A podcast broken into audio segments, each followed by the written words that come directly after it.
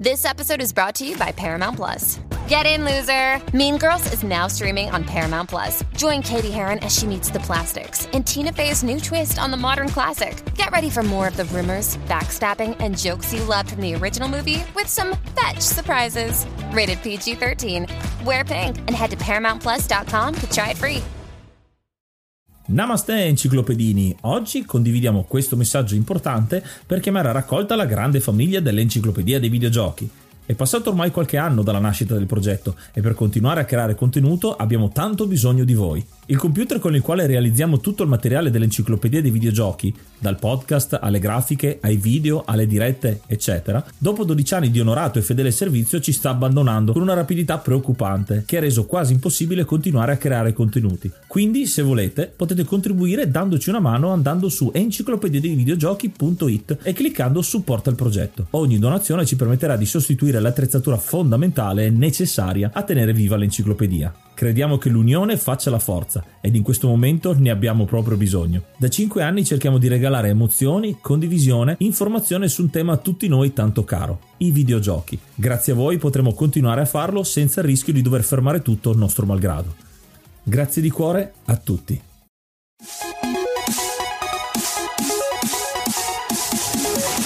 Namaste, benvenuti ad un nuovo episodio dell'Enciclopedia dei Videogiochi. Io sono Ace. E io sono Yuga e nel podcast di oggi parleremo di Pac-Man World. Oh, è un classicone della Namco. Abbiamo parlato di Pac-Man da relativamente poco e vogliamo fare un salto avanti nel franchise per parlare di questo gioco, il primo gioco 3D della serie che sarà molto molto interessante. Per farlo abbiamo un ospite, ma prima di presentarvelo andiamo a raccontarvi un paio di cose. Uno, saremo al Nerd Show di Bologna l'11 e 12 febbraio, quindi stiamo a, a, a, ridosso, insomma, ci vediamo lì se volete. Saremo in tantissimi posti diversi perché ci hanno invitato i ragazzi di Bologna Nerd, la Gamers Arena, eh, Mister Buffo, ci sarà Arcadia Caffè, ci sarà veramente tanta tanta gente, c'è lobby frontali, c'è retro edicola, veramente non finiscono più le persone con cui andremo a parlare, intervistare e una cosa che ho scoperto da poco, ci saranno anche un angolo dei giochi indie e quindi avremo possibilità magari di parlare con qualcuno degli sviluppatori. Questo e tutto questo non è possibile se non grazie a voi, grazie ai mecenati che ci aiutano, grazie alle loro birre donate su Coffee e quindi andiamo a ringraziarli Tevio, Ark, Coach, Craven, Herschmidt, su Koi 47, El Nick, Stormbringer, Grey Fox, Nickius, Shiny, Stefano Laserra, Mapo Gamer che sono gli easy mod, i normal mode che sono Rick Hunter, Groll, Don Kazim, Lobby Frontali e Vanak, il nostro primo hard mode che è Cry King e udite udite abbiamo l'ultimo easy mode che non ho detto che è l'ospite di oggi, Bario, benvenuto. Buonasera, buonasera a tutti o buongiorno, ora è sera ma ci potreste ascoltare di giorno quindi buongiorno. Che dire ragazzi, è un onore essere qua ospite di questo meraviglioso podcast, vedete non, non, non mi escono neanche le parole di bocca, sono, sto tremando, sono troppo emozionato e non vedo l'ora di parlare di questo gioco, sono sono felicissimo ragazzi. Bene, bene, ci fa piacere, anzi ti ringraziamo per essere qui con noi a scrivere questa nuova pagina dell'enciclopedia. Io inizierei subito con la domanda classica che facciamo a tutti gli ospiti, in questo caso non ti puoi esimere, ovvero è Pac-Man World, come mai hai voluto portarlo nell'episodio e come mai vuoi parlarcene un po' la tua esperienza di come hai conosciuto il gioco e perché sei così appassionato? Beh, la risposta è perché no, innanzitutto. Si tratta sicuramente di un gioco che potremmo dire ha fatto la storia, anche se sicuramente sicuramente meno delle, diciamo, delle altre controparti del genere. Mi viene in mente, per esempio, Crash Bandicoot. Sicuramente non è un titolo celebre a tal punto, però eh, penso che abbia fatto il suo. Il motivo per cui principalmente lo porto è un fattore nostalgia, come molte altre persone che sono state ospiti qui da voi. Eh, sono particolarmente legato a questo gioco perché l'ho giocato in un periodo particolare della mia vita. Eh, nel mio caso, appunto, era alle elementari, quindi un bambino molto emotivo che eh, si legava particolarmente a certi giochi e anche perché comunque ho qualche aneddoto interessante da raccontare perché È un gioco che ho giocato a più riprese, cominciato alle elementari ma finito alle superiori e dopo infatti vi spiegherò il perché. Quindi l'esperienza del videogioco, uno degli elementi che noi portiamo e sottolineiamo proprio quando raccontiamo i videogiochi. La mia esperienza con Pac-Man World è sempre stata lontana in realtà perché lo conosco tramite il fatto che ho visto gameplay e non avendo avuto una PlayStation quando era uscito lo vedevo dagli amici, giocato insieme a Crash Bandicoot e altri platform del tempo. Pac-Man World è arrivato abbastanza in là con il tempo, è stato una delle ultime mascotte diciamo a entrare su PlayStation appunto a, essere,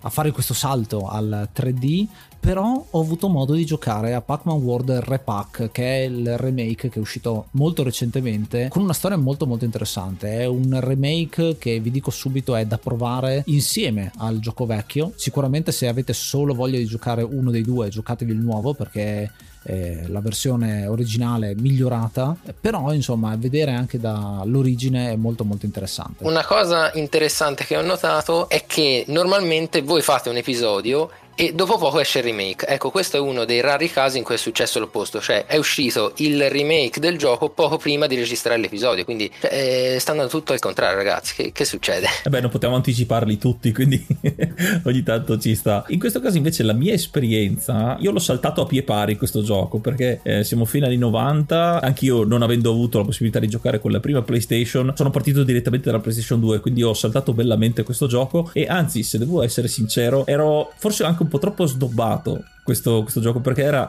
ehm, nell'era dei platform 3D di questo mercato saturo un po' di questi giochi in quegli anni lì forse non l'avevo apprezzato da subito perché in quel, in quel momento ero più sui, eh, sui, giochi di ruolo tipo Baldur's Gate. La mia mente era da, da, altre parti tra l'altro stavo anche studiando gli ultimi anni delle superiori quindi non è che non avevo neanche tanto tempo quindi me lo sono saltato e probabilmente non me lo, non, me lo sono goduto eh, anche poi recuperandolo in, in seguito anche per questo episodio. Quindi sono molto curioso di sentire anche i tuoi aneddoti, quindi che magari vi ingolosiranno a effettivamente riprovarlo e riscoprirlo. E visto che questo gioco è stato consigliato dall'ospite di oggi, che è un nostro ascoltatore, rinnovo l'invito anche a tutti quanti i nostri ascoltatori che hanno la possibilità tramite il gruppo Telegram t.me slash enciclopedia dei videogiochi per raccontarci la vostra esperienza con un determinato videogioco oppure avete tanti link, il next e tanto altro, ad esempio anche rispondendo alle stories che vengono messe ogni tanto su Instagram, potete farlo con consigliarci i giochi e magari potreste anche essere ospiti. E adesso prendiamo i nostri secchielli di popcorn, togliamo tutti i popcorn e riempiamoli di pillole per tuffarci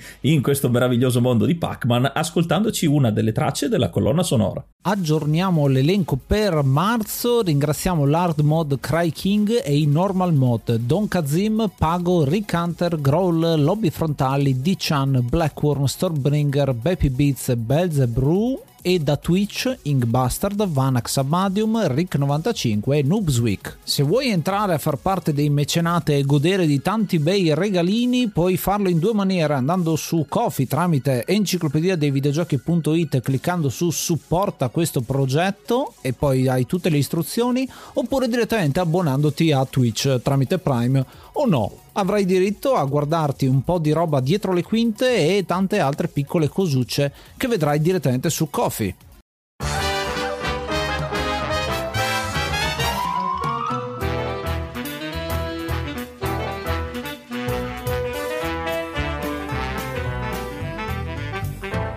Il gioco di oggi è Pac-Man World, un gioco del 1999 sviluppato da Namco Homtech, come vedremo adesso nella seconda parte. Pubblicato ovviamente da Namco ed è uscito inizialmente per PlayStation 1 con poi il remake che è stato fatto da poco e anche addirittura una versione che è sfociata nella concorrenza nella versione per Game Boy Advance. Ed è un platform in 3D. Come dicevo, già lo sviluppo è molto interessante e un po' deleterio per alcuni poveri sviluppatori che sono stati incaricati da Namco per portare portare in auge questo grande brand e diciamo i tentativi, i primi tentativi non sono stati così, così ottimali, vero? Sì, perché se pensate alla storia di Pac-Man dopo il primo del 1980 ci sono stati numerosi seguiti, Miss Pac-Man il primo e ha una storia tutta a sé perché appunto nasce quando abbiamo fatto la recensione di eh, del documentario Ice Core abbiamo parlato brevemente di questa cosa e sicuramente la approfondiremo perché sulla storia di Miss Pac-Man per la precisione c'è tutta una sequenza legale che siamo andati avanti scavando sempre di più abbiamo detto ci dobbiamo dedicare una puntata a parte. Sono usciti numerosi giochi che appunto erano Super Pac-Man, Pac-Man Plus, Junior Pac-Man, Dottor Pac-Man o Professor Pac-Man, anzi quello che era il gioco a quiz, fino ad arrivare ad alcuni titoli un po' più moderni per uh, il tempo che erano Pac-Land che cominciava a mostrare un mondo di questo tipo, era ancora un platform in quel caso a scorrimento orizzontale e a Pac-Man 2 The New Adventure che io mi ricordo è del 94 dove hai questo personaggio che comincia ad avere gambe e braccia, poter andare in giro, avere una certa eh, dose di personalità. Questo sarà la base della costruzione di Pac-Man World come personaggio con la sua personalità nel suo mondo, ma la storia dello sviluppo è molto molto particolare. Come ha detto Yuga stiamo parlando di Namco Hometech che è una divisione eh, californiana di Namco appunto che è azienda giapponese a cui viene dato questo progetto in mano dicendo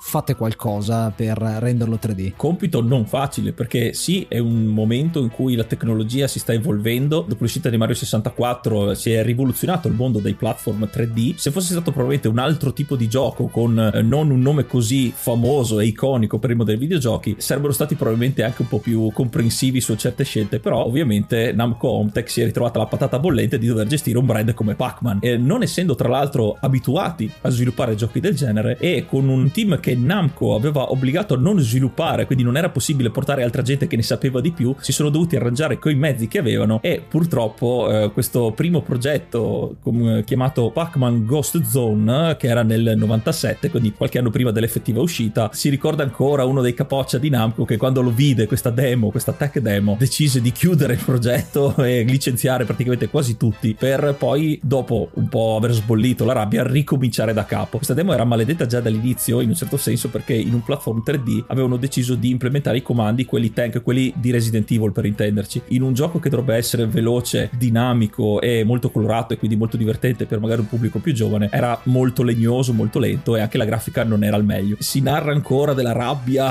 del capoccia di Namco. Sì, in un certo senso è anche un modo per eh, analizzare quello che è il progetto che stava andando veramente male e Namco ha deciso di mettere un fermo e ricominciare a ripartire da zero. Hanno buttato via quello che era il progetto Pac-Man Ghost Zone che tra l'altro potete ritrovare sia negli archivi sia nel museo stesso di PlayStation perché si possono trovare gli storyboard con cui era stata raccontata questa storia che non c'entra con Pac-Man come personaggio ma in realtà era un ragazzino che si trovava succhiato all'interno del, del videogioco del cabinato e diventava lui Pac-Man quindi più cliché di così si muore abbiamo fatto da poco Comic Zone che è molto simile come premessa. Da un certo punto di vista mh, mm, mi sento anche di dire meno male che sono stati abbandonati i comandi in stile tank perché se penso a alcuni livelli che andremo a raccontarvi, cioè l'idea di avere un gioco del genere con i comandi stile tank è pura follia. Eh, effettivamente poi vedremo che il progetto che poi è diventato Pac-Man World è molto molto diverso per quanto riguarda l'ambientazione, si decide di mettere una telecamera più fissa non dietro il personaggio ma a fianco, quindi è un uh, platform a scorrimento orizzontale, quindi è un po' 3D perché appunto c'è un ambiente 3D, però la telecamera è molto più fissa e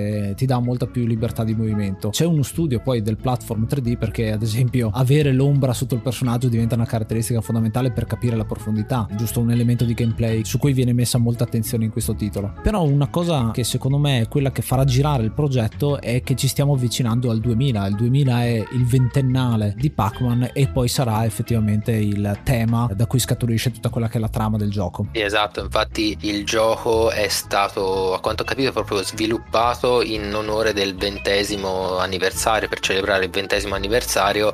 Infatti, come vedremo a breve, la storia si apre proprio con una festa di compleanno di Pac-Man per il ventesimo anniversario. Questa scelta, tra l'altro, non poteva accadere in miglior periodo, anche avere la fortuna di avere il ventennale, perché anche già dall'idea iniziale di Ghost Zone, dove non si usava il Pac-Man originale, ma questa specie di surrogato catturato, era secondo me una sfiducia di partenza di Namco nel creare qualcosa per il suo pezzo da 90, la sua grande icona. Quindi già di partenza erano molto prevedibili prevenuti. Se viene una ciofeca, vabbè, almeno non è il Pac-Man originale e quindi ce la caviamo. Giustamente si sono anche in un certo senso obbligati da soli a fare un gran gioco perché col ventennale non, po- non potevi non fare qualcosa, una riedizione o almeno non la solita collection. Quindi apprezzo molto l'impegno che ci hanno messo anche con il nuovo team che finalmente ha avuto i mezzi necessari per poter sviluppare, soprattutto al di là del tema e quindi inventarsi un mondo. Quindi Pac-Man World è, si inventa questo mondo attorno a Pac-Man che quindi prende ancora più personalità,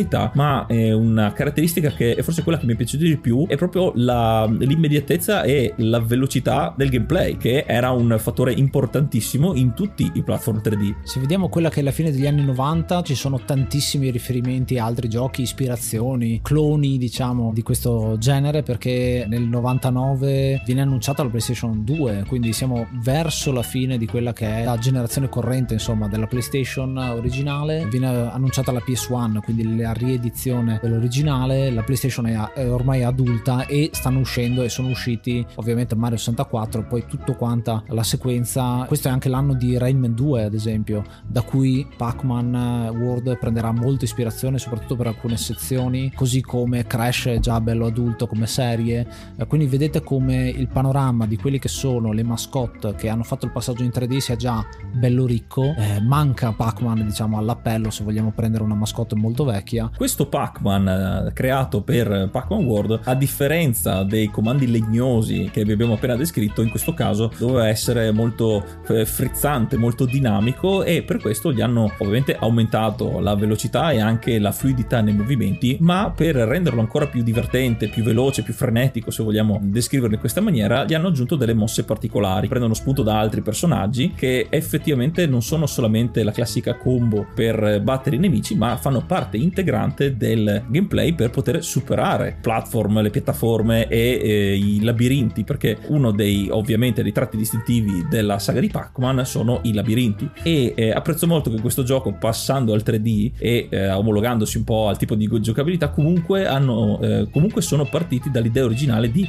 lasciare l'identità eh, di Pac-Man nonostante l'abbiano allargata parecchio appunto dandogli ancora più personalità. Queste mosse sono intanto al di là del correre e il saltare quelle classiche abbiamo il rimbalzo che ho trovato molto divertente perché è un po' eh, possiamo chiamarla la culata perché effettivamente è un rimbalzo eh, di, delle chiappone di, di Pac-Man che sfrutta la sua rotondità e che non solo per schiacciare nemici ma anche per ottenere uno, uno sprint maggiore in altezza e, e quindi superare arrivare nelle piattaforme più difficili da raggiungere. Sì questa è una cosa che ho apprezzato anch'io soprattutto perché diciamo il doppio salto spesso è una paraculata perché te salti e poi correggi il tiro saltando di nuovo invece lì ti dice no ok vuoi arrivare più in alto? Benissimo fai il primo salto, poi fai il rimbalzo, però per fare il rimbalzo devi atterrare su una superficie e poi se riesci a atterrare sulla superficie allora ottieni un, un boost in alto, altrimenti caschi e, e, muori. Sì, è molto buona come considerazione perché il doppio salto ti permette appunto di correggere, che è una cosa che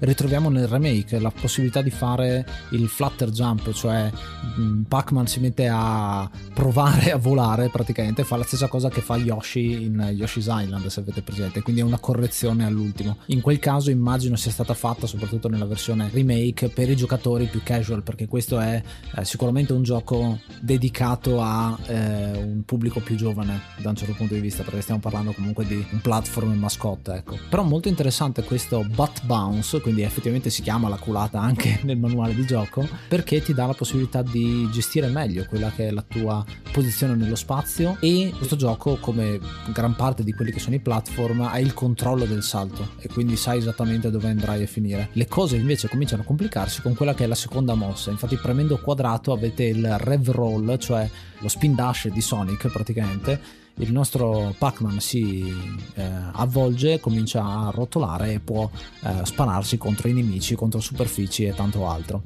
Questa cosa è molto molto divertente perché a me ha fatto perdere una marea di vite perché appunto rimbalzi come un flipper, no? quindi puoi finire tranquillamente fuori dalle zone, però allo stesso tempo permette un level design molto complesso perché ci sono tutta una serie di eh, rimbalzi e di um, superfici sia in discesa che in salita che ti permettono di esplorare molto di più lo spazio 3D. Sì, esatto, poi vuoi mettere la figata di dire ok, sono arrivata alla fine del livello, devo raccogliere il, il gettone per appunto completare il livello e uscire cosa fai? Ti carichi a bestia con eh, lo spin dash, come lo vogliamo chiamare, eviti il gettone e caschi di sotto e muori e perdi la vita come un maledetto. Cioè. Sì, questo è anche un... Uh un segnale di come questi giochi non siano ancora perfetti e quindi platform 3D non è ancora pixel perfect in un certo senso perché l'ombra aiuta ma lo scatto ed infatti ho visto eh, diversi gameplay eh, documentandomi per questa puntata dove addirittura non viene neanche usato a meno che non sia strettamente necessario per andare avanti. Ci sono determinate salite che non possono essere raggiunte senza lo scatto ma una volta arrivati sopra si cerca subito con un salto di smorzare lo scatto perché effettivamente sono anche abbastanza cattivelli i programmatori perché molto spesso dopo una salita, come si dice sempre, c'è un gradino e poi un'altra salita dovrebbe esserci, no, c'è uno strapiombo e quindi bisogna stare estremamente attenti. Un'altra mossa che eh, ha Pac-Man è che eh, anche qui si sposa un po' con la tematica di Pac-Man, sono le, il lancio delle pillole, il proiettile, il, l'arma a distanza che ha il nostro protagonista che ovviamente si rifà alle pillole eh, classiche del gameplay originale di Pac-Man. In questo caso abbiamo un counter, quindi le raccogliamo durante gli schemi, i livelli e possiamo anche lanciarle. È un lancio però molto particolare perché viene lanciato in eh, diagonale bassa, quindi come se ce lo lanciassimo per terra, pochi passi più avanti, quindi solitamente viene usato durante un salto, un po' come il fuoco di Mario. L'ho trovato comunque una, un'idea eh, azzeccata il fatto di implementare nell'arsenale del nostro Pac-Man le pillole famose, quindi non farle diventare solamente un collezionabile, cosa che comunque sono, ma anche di avere una loro utilità. Esattamente, infatti diciamo è una meccanica di gameplay non forzata perché io per esempio quando l'ho giocato non, non, ne ho fatto largo uso, principalmente utilizzavo il bat bounce per fare fuori i nemici, comunque un attacco che in alcuni casi può essere molto efficace, soprattutto se pensiamo alla versione potenziata, infatti eh, se uno tiene pigiato il tasto di fuoco, eh, nel caso di PlayStation il cerchio, può caricare il colpo e utilizzando 10 pallini in un colpo solo fare una, una piccola area di esplosione che permette di fare fuori alcuni nemici amici. Fra l'altro ho scoperto proprio nell'occasione di questo episodio, andando a riguardare alcuni gameplay, che ci sono dei nemici che io ritenevo invincibili e che invece non sono invincibili, semplicemente andavo utilizzato il fuoco potenziato per farli fuori e questa cosa mi ha lasciato di stucco perché io ci ho giocato per anni a questo gioco e l'ho scoperto solamente ieri tipo. Non si finisce mai di imparare effettivamente. Questo lanciare pillole nel remake è stato cambiato leggermente perché anziché eh, lanciare lanciarle ai suoi piedi praticamente Pac-Man le lancia in avanti quindi è un po' più simile a quello che è il colpo di Mario le lancia appunto facendole rimbalzare per terra un po' più agevole sicuramente rispetto a prima che dovevi fare quasi un trick dovevi saltare sopra il nemico e prima di atterrare gli, gli schiacciavi la pallina in faccia fortissimo e, e lo distruggevi. Eh, però è una cosa molto molto interessante. Tra l'altro altre ispirazioni a Mario 64 è il fatto che eh, Pac-Man può diventare Metal Pac-Man quindi prendere quello che è il potenziamento diventare la palla di metallo esattamente come Metal Mario che c'è un potenziamento uguale identico e quindi c'è la possibilità di andare in acqua e con il peso del fatto che sei di metallo andare giù e essere un po' più protetto da quel punto di vista. Bello questa è una citazione proprio palese però diciamo che non stona, non stona mai. Ovviamente tra i vari potenziamenti ci sono questo gioco ha nel DNA il fatto di essere un collectathon il fatto che raccogli tutte queste pillole in giro ma ogni tanto c'è anche la pillola grande che nella versione originale trasforma i nemici fantasmi in fantasmi blu, quindi quelli che possono essere mangiati. Eh, nella versione remake è stato eh, reso ancora di più un potenziamento perché Pac-Man si trasforma nella sua versione originale, quindi diventa un Pac-Man senza gambe e braccia e quello che c'è nel film Pixel, se l'avete visto praticamente, che se ne va in giro e può veramente distruggere tutto quanto. Un senso simile ce l'ho avuto ad esempio nei giochi di Super Mario quando diventi Mega Mario, nei giochi quelli per DS, che proprio hai il, mo- il, il momento in cui puoi distruggere tutto quanto e ti senti super figo. Un altro aspetto che viene ripreso sempre dal Pac-Man originale, sempre dal punto di vista dei collezionabili e dei bonus, sono ovviamente i frutti che erano adibiti a dati più punti nel primo Pac-Man. In questo caso sono dei collezionabili, ma hanno una doppia utilità. Infatti, ci sono delle porte particolari che raffigurano un determinato frutto e potranno essere aperte solamente dopo aver raccolto il frutto corrispondente. Il più delle volte saranno dei bonus, altre pillole o altri collezionabili, ma alcune volte saranno propedeutiche per il prosieguo di livelli livelli perché conterranno dei pulsanti che sbloccano la parte successiva, un minimo di esplorazione e di problem solving. Una volta che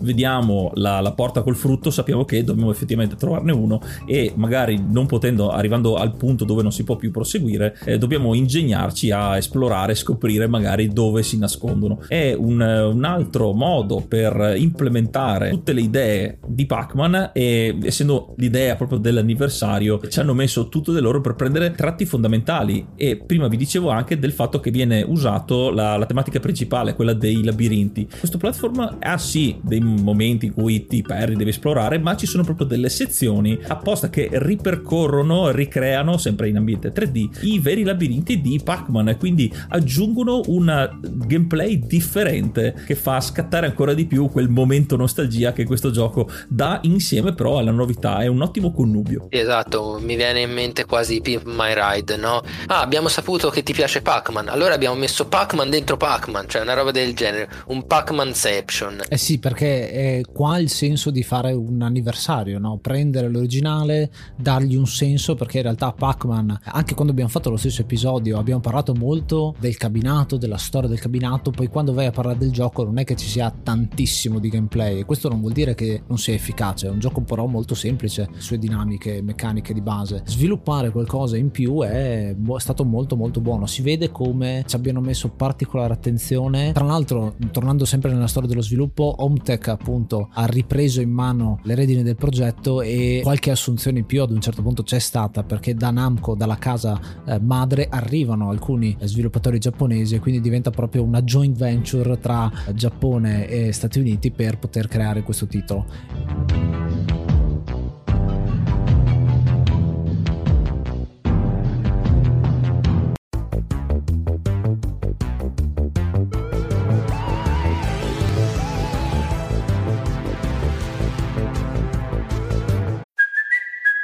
Kaylee Cuoco for Priceline. Ready to go to your happy place for a happy price? Well, why didn't you say so? Just download the Priceline app right now and save up to 60% on hotels. So, whether it's Cousin Kevin's Kazoo concert in Kansas City, go Kevin, or Becky's Bachelorette Bash in Bermuda, you never have to miss a trip ever again. So, download the Priceline app today. Your savings are waiting.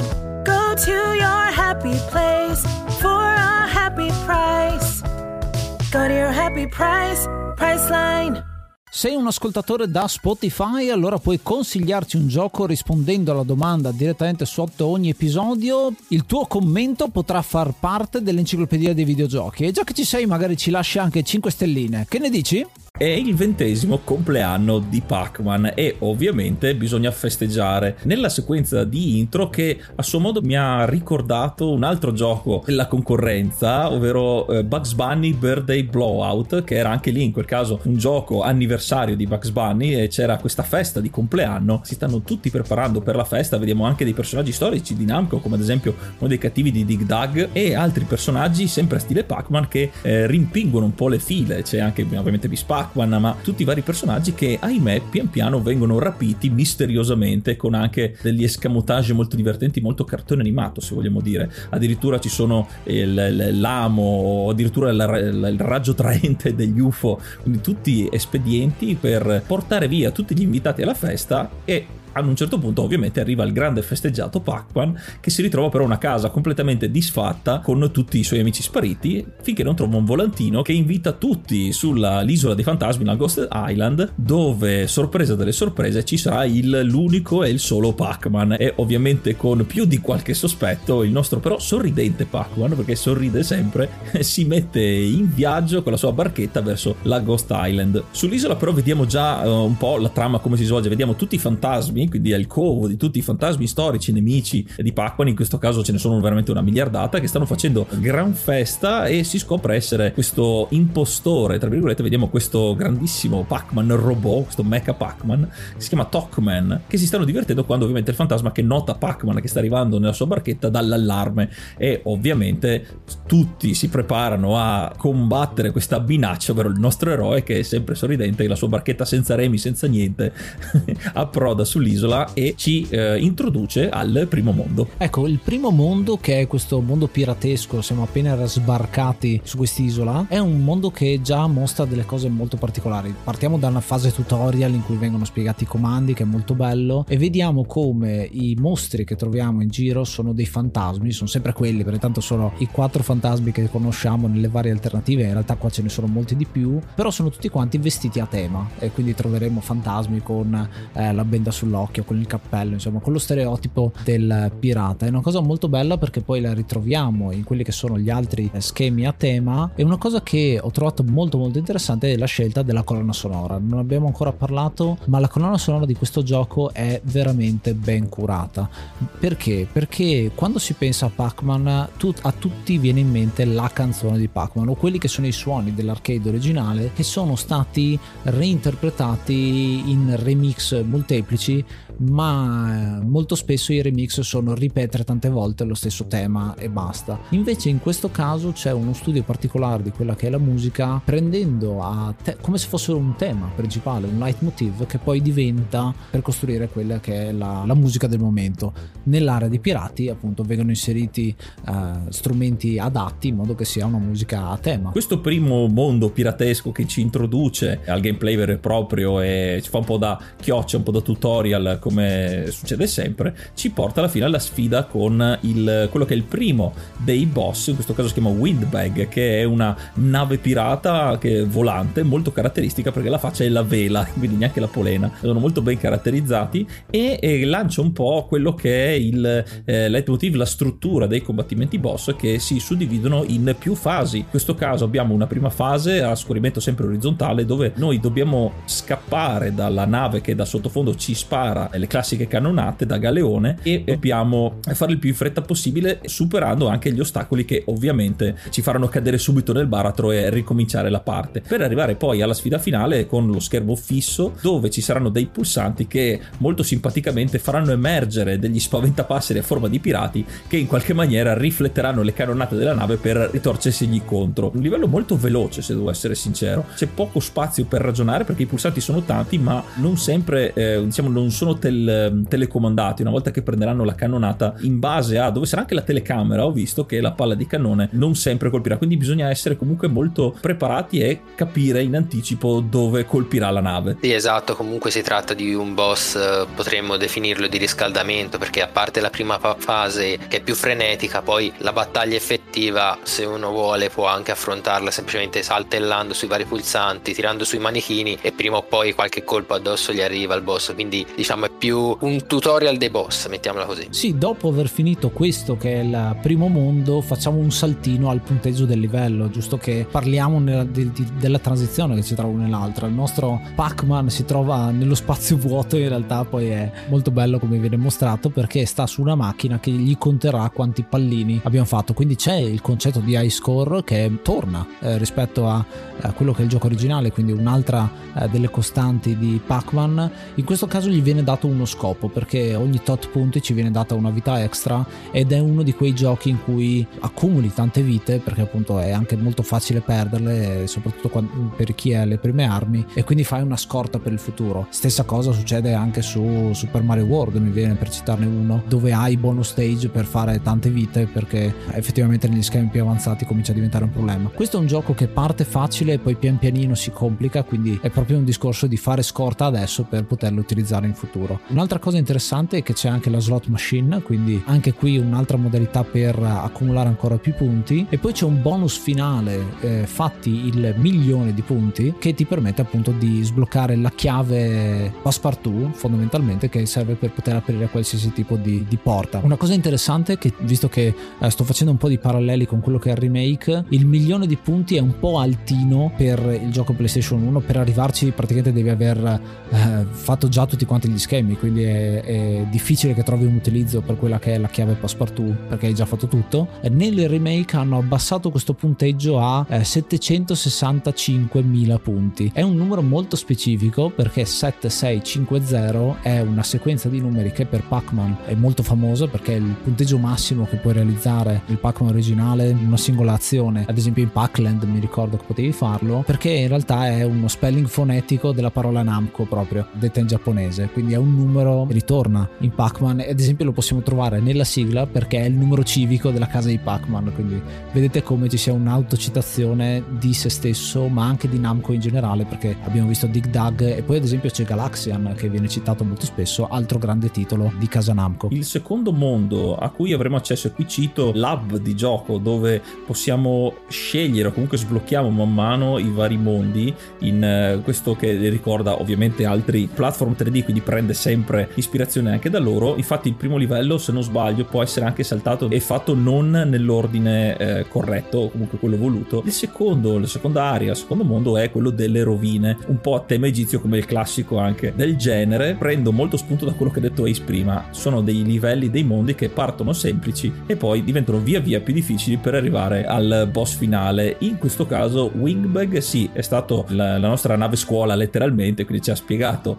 molto lievemente come si gioca e come vanno affrontate le sfide. C'è un boss, quello di questo mondo, si chiama Nubis Rex, che invece è temibilmente conosciuto per l'esatto opposto. È forse il boss più fastidioso dell'intero gioco perché è in due fasi il combattimento. Uno, il primo molto interessante che prende spunto, come diceva Ace, da Rayman 2 The Great Escape. Infatti avremo una prima parte dove dovremo fuggire dal mostro con questa visuale in terza persona, come se avessimo la prima persona però dal boss che ci sta inseguendo e noi dobbiamo correre tra questi cunicoli per uscire dalle rovine dove ci saranno anche delle eh, lance, le classiche trappole da piramide per intenderci e una seconda parte dove dovremmo aprire le difese di Anubis Rex su delle piattaforme che potranno essere attivate solamente correndoci sopra, però nel momento in cui ci corriamo sopra siamo abbastanza vulnerabili, dovremmo fermarci e saltare sulla prossima piattaforma e sarà anche eh, una cosa a tempo, se noi lasceremo le piattaforme la ruota su cui abbiamo girato si fermerà e quindi vedete già di base la meccanica è abbastanza difficoltosa eh, sulla carta e come se non bastasse il boss diventa una specie di bullet hell perché ti manda veramente addosso di tutto tra palle di fuoco, proiettili, raggi, diventa l'ultimo colpo da infliggere veramente veramente tostissimo. Questo boss ricordato tra quelli più malfamati. Praticamente tutte le vite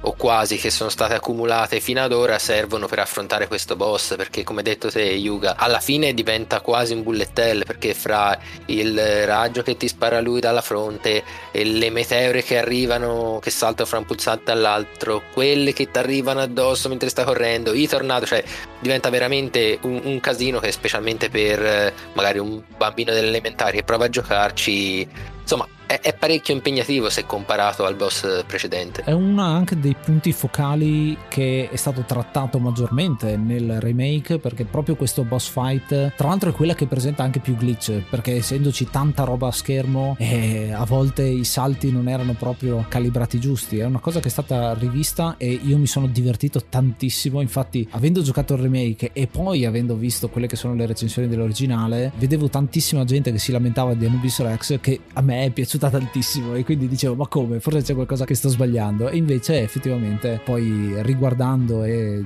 provando sono riuscito con un save state a fare proprio questa battaglia è un'altra cosa completamente. Quindi bene che l'abbiano, l'abbiano trattato nel nuovo. Se siete degli hard, hardcore gamer eh, sicuramente avete perso eh, un sacco di tempo per eh, platinare insomma questa, questa battaglia. Da qui in avanti possiamo avere un'altra scelta. Abbiamo altre aree c'è l'area spaziale. Questa è appunto molto più ispirata a Galaxian che è Galaga insomma il, il seguito di Galaga eh, con tutta quanta una serie di eh, situazioni molto spaziali mi viene da dire a tema eh, da un certo punto di vista la tematica sembra quasi carnevale mi viene da dire perché appunto hai il pirata e questo e quell'altro e, e nella, nella, parte spaziale tante cose molto interessanti fino ad arrivare a King Galaxian dove vediamo una parte shoot 'em up molto molto molto carina. A me piace quando vengono presi degli elementi di altri generi messi all'interno di un videogioco con, in questo caso caso anche con una motivazione più che valida, appunto perché il boss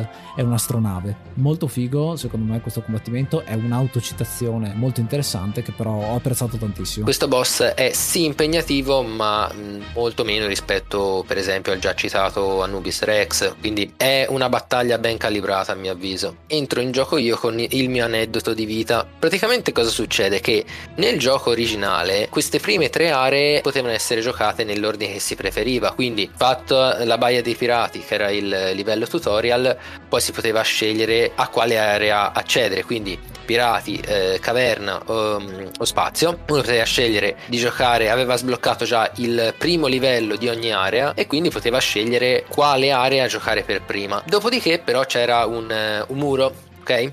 Quindi potevi scegliere quelle tre aree, ma per andare alla seconda parte del gioco dovevi aver completato tutti i livelli. Qual è il mio aneddoto?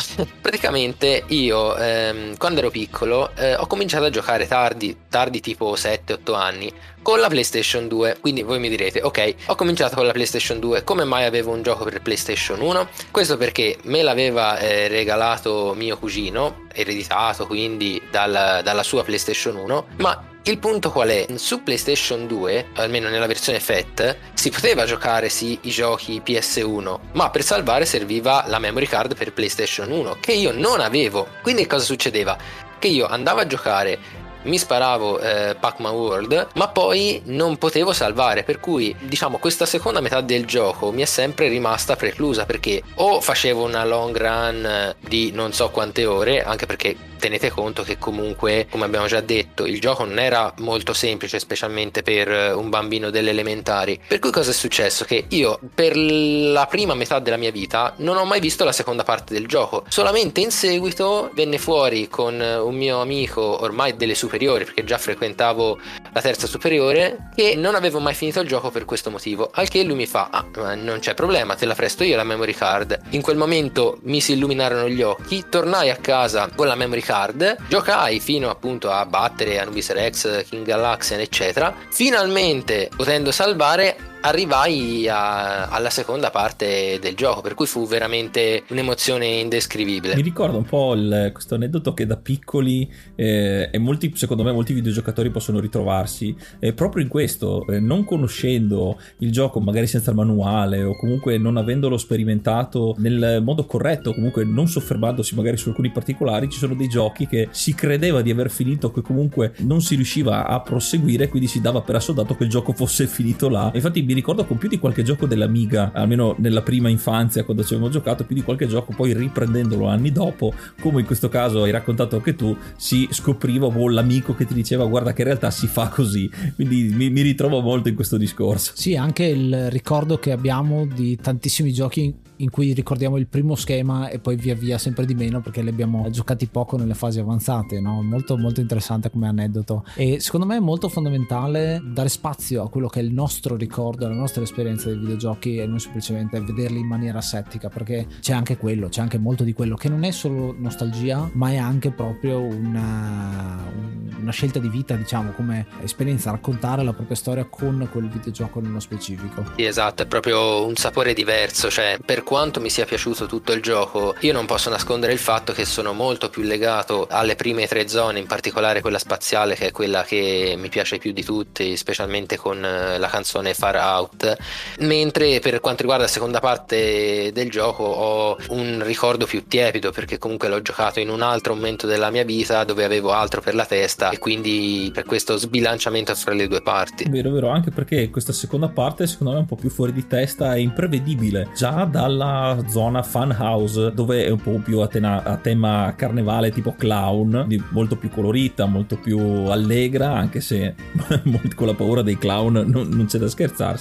La cosa forse più interessante di questo nuovo, di questo quarto mondo è anche in questo caso la sfida boss, che come per la zona precedente che si riduceva a uno shooter spaziale, in questo caso diventa una corsa con le macchine, con gli autoscontri, in questo caso con, eh, con eh, i clown che sono una serie di clown, il boss finale, dove dovremmo gareggiare con loro su questa pista e cercare di buttarli fuori tutti uno dopo l'altro. È una scelta stilistica eh, molto particolare perché siamo tanto abituati a delle battaglie boss dove dobbiamo attaccare in maniera offensiva, e fisica e diretta i nemici. Questo è un escamotage per aggirare un po' questa monotonia, se vogliamo dire, questa anche violenza, per quanto pucciosa e colorata sia, e, e quindi rendere divertente un po' in questo caso come alla Mario Kart, eh, anche se poi lanciamo effettivamente nel baratro questi poveri clown, però è un modo forse un po' più leggero e divertente e anche un, una sfida diversa per non renderlo proprio eh, sempre uguale e lo- l'ho apprezzato particolarmente. Sì, c'è anche una cosa molto interessante perché hai citato Mario Kart, poi nella fattispecie il gioco non ha la telecamera dietro il nostro Pac-Man, ma è una telecamera fissa un po' più alla vecchi giochi tipo Micro Machine o anche proprio gli arcade eh, che avevi una volta tipo Over the Top o eh, quel genere lì in cui Pac-Man può andare anche verso destra, verso sinistra perché tanto la telecamera è sempre nella stessa posizione. Questo aggiunge una, un momento di proprio caoticità a questa sfida perché è molto molto interessante in questa maniera perché non sai praticamente dove stai andando in quel momento specifico.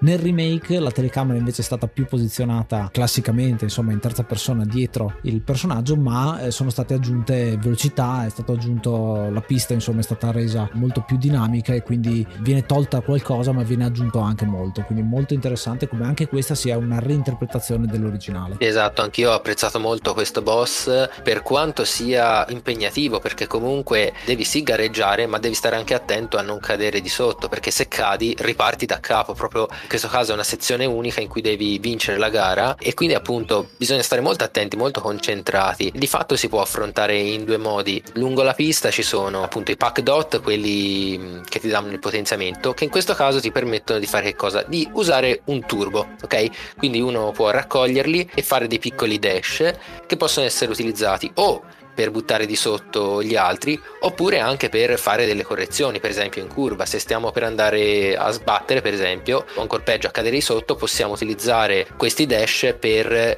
rientrare in carreggiata. Quindi diciamo ho apprezzato questa meccanica sì. Ci avviciniamo al boss finale, però prima dobbiamo passare per la zona della fabbrica, un altro classico tema che ritroviamo molto spesso nei giochi di questo genere. E qui mh, ho trovato interessante un'altra scelta stilistica e che si differenzia dagli altri, è un po' un ritorno alle origini, quindi abbiamo un boss che dobbiamo sconfiggere eh, direttamente in questo caso, anche se direttamente mh, non vuol dire che, dobbiamo, che lo meniamo direttamente, ma facciamo sempre in modo che qualcosa gli cada in testa, quindi è sempre un, è un attacco difendendoci, noi pariamo i suoi colpi e gli diamo pan per focaccia, lo, lo- si colpisce da solo, ecco. In questo caso eh, molto interessante il fatto che combattiamo The Chrome Keeper, questo robot, questa fornace piena di magneti e pulsanti che dovremmo premere e potremmo farlo trasformandoci in Metal Pac-Man. La- il- l'inghippo dove sta? Noi diventando Metal Pac-Man abbiamo, eh, siamo più resistenti ovviamente, possiamo premere questi pulsanti, ma ci sono anche dei magneti che pendono e si muovono dal soffitto eh, di, questa, di, di questa camera, di questa area boss e ovviamente noi essendo metallici potremmo essere vittima, catturati da questi magneti e spediti nella piscina di liquido eh, in mezzo al livello e dovremo aspettare che finisca l'effetto di Metal Pac-Man per poter poi risalire perché essendo più pesanti non possiamo tornare in superficie facendoci perdere tempo ovviamente sempre più occasioni di battere il nemico. È anche qui un, eh, un ingegno per cambiare le carte in tavola e dare freschezza eh, per un'esperienza mai sempre uguale. Continuo a dire che questo gioco eh, si impegna in tutte le maniere per, dare dis- di- per diversificare l'esperienza di gioco. E questa differenza ce l'abbiamo anche con l'ultimo schema, con tantissimi stereotipi che abbiamo visto fino adesso, appunto la fabbrica, lo spazio, il tema del circo, delle rovine, eccetera, eccetera. Adesso abbiamo un'area che è eh, di solito in mezzo ai giochi. Qua viene messa alla fine, cioè l'area horror, l'area della magione e della paura, che effettivamente ha senso perché i nemici di Pac-Man sono proprio dei fantasmi, quindi ci sta benissimo. È Castlevania, diciamo, finale in cui devi andare in giro per eh, le catacombe e eh, quello che è il giardino spettrale, insomma, eh, intorno fino ad arrivare alla boss finale dopo che siamo arrivati eh, uno schema anche abbastanza complicato cominciava a piovere cominciano ad esserci tuoni lampi fulmini e di tutto di più e il boss finale finalmente è Tokman questo Pac-Man finto come lo chiamiamo Mecha Pac-Man mi è piaciuto che l'ha usato prima eh, Yuga. Ci sarà una introduzione tramite una cinematica appunto che mostra questo Tokman che se lo guardate è proprio eh, robot versione robot di Pac-Man stesso con eh, però se lo vedete non è bello, nel senso che è fatto raffazzonato in un certo senso. È un po' la versione di Pac-Man di Five Nights at Freddy's, quindi sì. che popola tutti gli incubi. esatto. È vero, è vero. Questo è un combattimento che è stato molto criticato, devo dire, perché è un combattimento in tre fasi. Ognuna di queste tre fasi è dedicata a una delle armi che ha a disposizione Pac-Man e quindi ci sarà eh, la fase in cui spara le palline esattamente come noi, un'area invece in cui si metterà a rotolare per la mappa e invece l'altra in cui salta e quindi dovete evitare che vi schiacci. È molto bello che ci sia questo richiamo alle meccaniche stesse del gioco, ma dallo stesso punto di vista è anche una battaglia molto difficile perché bisogna stare veramente attenti a non finire fuori dallo schema perché visto che è in tre fasi e non c'è un checkpoint tra una fase e l'altra eh, rischiate di arrivare all'ultima e lui vi spinge fuori dalla piattaforma. Siamo su una piattaforma tonda quindi un disco da sumo gigante se ci pensate. Eh, se cadete fuori dovete ricominciare tutto quanto e non è per niente facile. In questo caso dobbiamo eh, fare una specie di situazione puzzle quindi prend- premere dei pulsanti attirarlo al centro lui verrà bloccato perché appunto essendo fatto di metallo con i magneti lo teniamo fermo poi gli diamo il colpo in testa e così via fino a sconfiggerlo. Questo combattimento è stato anch'esso rivisto perché appunto il remake cerca di prendere quelle che sono state le situazioni più critiche del gioco e rivederle in chiave moderna, tendo appunto il checkpoint tra una fase e l'altra e in generale dando anche un aspetto diverso a Talkman, ma soprattutto mettendolo all'interno del gioco stesso perché fino adesso ne abbiamo parlato all'inizio della storia e alla fine, mentre durante il gioco non c'è mai. Invece nel remake lui viene a farsi vedere e a eh, fare la taunt, no? a prenderti in giro all'inizio di ogni battaglia boss. È lui che ti scaglia contro i vari uh, boss che andiamo ad affrontare, che è una cosa che a livello di, uh, di trama è leggermente più approfondita ecco, del, del, solito.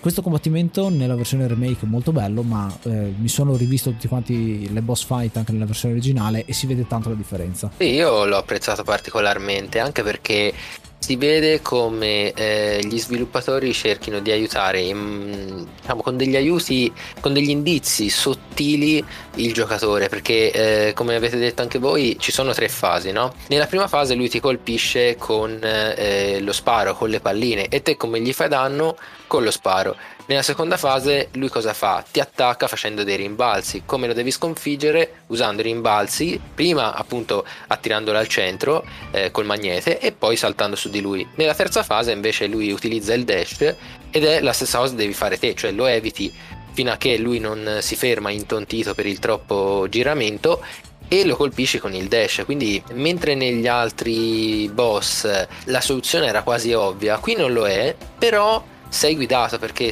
te capisci che alla fine Talkman è una versione brutta e cattiva di Pac-Man, quindi agisce come lui, cioè lui agisce come te, di conseguenza per batterlo te agisci come lui, è veramente una battaglia interessante. E non solo la battaglia interessante, ma proprio anche come anticipavo dall'inizio il nome, questo Talkman è molto legato ai creatori di Pac-Man, ovvero Namco, perché Talkman non è altro che il Namcot, che è il primo nome di Namco, quello originale, al contrario, e quindi un'ulteriore citazione, autocitazione referenziale ai creatori di questo brand, una cosa molto divertente come al solito. Un'altra cosa che non abbiamo detto, ma che è eh, in un certo senso fondamentale per questa battaglia finale che danno una grossa mano, eh, non l'abbiamo detto, ma il cast che è stato rapito finora, dove è andato a finire? Infatti, perché tutto bello, ma come mai ci troviamo qui? Perché eh, ci hanno rapito la famiglia. Quello che non abbiamo detto appunto è che in ognuna delle aree del gioco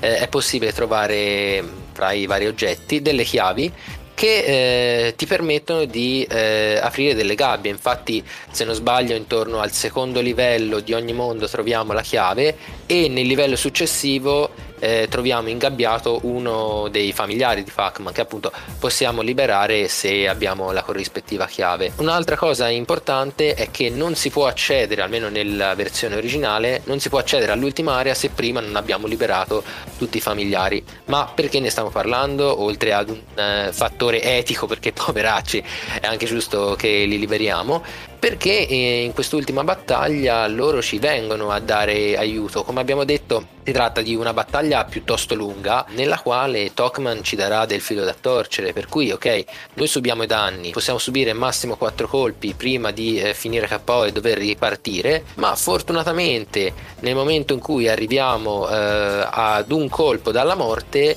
uno ad uno questi familiari verranno, verranno ad aiutarci e a ripristinarci la salute, quindi diciamo è una battaglia sì impegnativa, ma tutto sommato abbiamo un quantitativo di salute ehm, sufficiente se contiamo che eh, se non ricordo male i familiari sono 5, per cui ecco, mi è piaciuto anche questo aspetto di noi abbiamo salvato loro e da ultimo loro vengono ad aiutare noi. Quindi una maniera per essere premiati per aver completato questo obiettivo opzionale ed è una cosa che c'è anche nel remake che cambia quello che è il finale del gioco, perché il finale del gioco che andremo a spoilerarvi un pochino perché ci sta, questo gioco merita di essere recuperato, ma eh, insomma ormai a così tanto tempo di distanza possiamo pure spoilerarvelo. Il finale è molto particolare nella versione originale, nel remake è stato mantenuto, ma se liberate tutti quanti i familiari avete un finale eh, alternativo, un finale aggiuntivo. Vuoi parlarci tu, Yuga, del finale? Sì, perché eh, è bello che fino adesso eh, Mario ha detto il recuperare i nostri familiari, eh, eticamente corretto, e arriviamo invece al finale dove sconfiggiamo Sid Talkman per scoprire che non, è, non era altro che un fantasmino più mingherlino, eh, più emaciato degli altri, che eh, voleva essere anche lui considerato, perché Pac-Man è talmente abituato a cacciare questi fantasmi che anche i fantasmi volevano un po' di riconoscimento. E allora Pac-Man, nella sua simpatia ed empatia, estrae una eh, delle super pillole tutti si aspettano che voglia darla a questo fantasmino per dargli la giusta ricompensa, per farlo sentire come lui, e invece se la mangia lui e mangia bellamente il, il fantasmino in faccia a tutti, e sempre col suo sorriso. Quindi un Pac-Man senza pietà alla fine, che, che però eh, rappresenta un po' anche l'umorismo e la leggerezza che dopo tutto questo gioco gioco eh, traspare. Quindi un finale con eh, sorpresa, ma molto divertente. Esatto, io fossi stato in lui avrei utilizzato l'effetto anche per mangiarmi tutti i fantasmini nell'atrio proprio malamente. Quindi un, un po' un Pac-Man psicopatico nel finale. Nel finale alternativo invece viene perdonato e quindi c'è il finale proprio vissero tutti felici e contenti in questa storia. Però è bello considerare il finale originale come quello canonico perché ci sta tantissimo.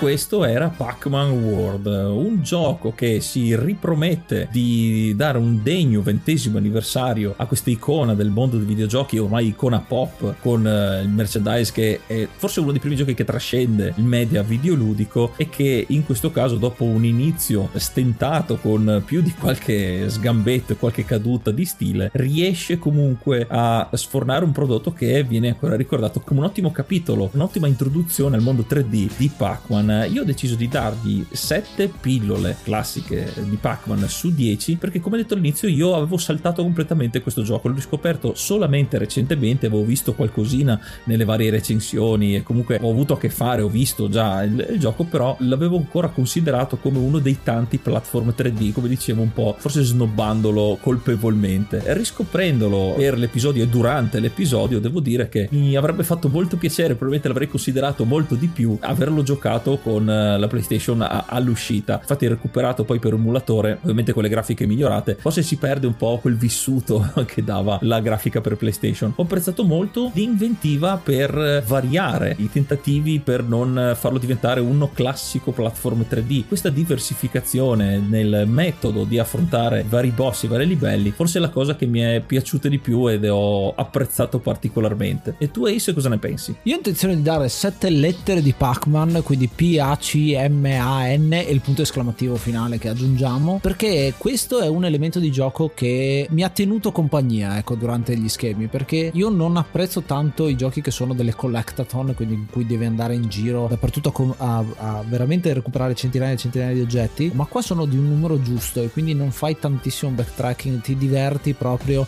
e hai sempre qualcosa di nuovo da fare. C'è l'area a labirinto poi c'è un combattimento poi c'è un'area platform un'area puzzle quindi quindi è ben congegnato il passaggio tra un elemento e l'altro di gioco, sia nella versione remake che eh, ovviamente nella versione originale del titolo. Peccato solo per qualche bug di troppo, diciamo, nella versione eh, originale, ma ci sta perché stiamo parlando di un gioco che era fatto da Namco che stava, si stava approcciando al 3D in questo sistema. Eh, sì, ci sono franchise di Namco stessa che fanno il passaggio di lì in avanti, insomma, Tekken, Soul Edge e tanti altri, insomma, sono gli esempi, però Home Tech non aveva ancora tanta esperienza, come detto Yuga, durante la fase di sviluppo e quindi si vede, insomma, che ci sono ancora eh, degli elementi da limare. Se al tempo ci, ci fossero esistite le patch, probabilmente sarebbe stato patchato immediatamente il gioco perché subito dopo l'hanno imparato. Però effettivamente è un gioco che eh, merita tantissimo di essere rigiocato. Il fatto che esista un remake ve ne parleremo in un editoriale perché è legato alla storia di Miss Pac-Man, molto probabilmente, perché ha a che fare appunto con copyright, eccetera, eccetera. Figo che esista una versione moderna eh, senza andare a cancellare la versione originale del titolo. Quindi io l'ho apprezzato tantissimo. Se avete occasione, recuperatevelo assolutamente. E tu, Dario, che cosa ne pensi? Io ho deciso di dare al gioco 8 spicchi di salute su 10, di cui diciamo un 7 oggettivo e un più 1 affettivo. Ehm, ritengo che ci abbia un eh, buon gameplay che è tutto sommato godibile ancora oggi anche nella versione originale. Chiaramente se lo dovete recuperare probabilmente vi conviene recuperare prima la versione repack.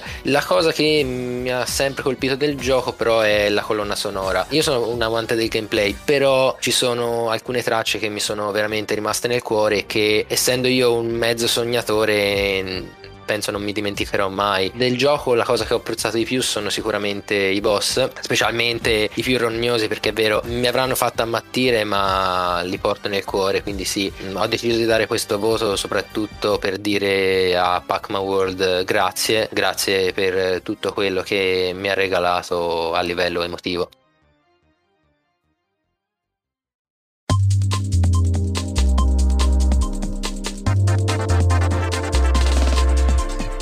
Anche per questo episodio è tutto. Noi come al solito vi ringraziamo per l'ascolto e vi ricordiamo che se volete condividere con noi le vostre esperienze come avete sentito in questo episodio nostre e del nostro ospite potete farlo raggiungendoci tutti quanti sul gruppo Telegram t.me slash enciclopedia di videogiochi dove potete condividere con noi la vostra esperienza con eh, non solo il gioco di oggi ma anche tutti i giochi che vengono trattati ma anche tutto quello che riguarda il mondo dei videogiochi e il mondo del nerd. Infatti ci sono più sezioni che potete visitare dove parliamo delle cose più disparate. Ormai una community, una famiglia molto allargata, molto grande e dove ogni giorno si parla veramente di tutto e ci sono delle discussioni molto interessanti che vengono poi discusse anche effettivamente negli editoriali e negli stessi giochi che vengono consigliati da voi. Quindi raggiungeteci numerosi, vi aspettiamo. E ci piace proprio considerare questa community di ascoltatori che ci danno feedback eh, molto attivo perché appunto noi siamo l'enciclopedia dei videogiochi come podcast, la stiamo scrivendo, ma è bello considerare anche i nostri ascoltatori che possono contribuire in tantissime maniere diverse, così come ha fatto il nostro ospite di oggi. Quindi grazie ancora Mario, che sei uno dei membri, quindi se le persone vogliono parlare direttamente con te possono venire su Telegram direttamente sul gruppo. Grazie ancora per essere stato qui. Grazie a voi ragazzi, è stata veramente un'emozione. Fra l'altro sì, rinnovo l'invito a entrare nel gruppo anche perché se siete fortunati ogni tanto io pubblico dei meme freschi non mi trovate da punte parti perché non sono purtroppo un creator, anche se mi piacerebbe. Però sì, venite nel gruppo, ne vale sicuramente la pena. Ci sono un sacco di persone squisite. Che dire, ragazzi, grazie di tutto. Mando un bacione a voi e saluto i nostri ascoltatori e ci becchiamo alla prossima. Noi ci riascoltiamo al prossimo episodio e giocate una pagina alla volta. Io sono Ace. Io sono Yuga. Io sono Bario. Namaste and be brave.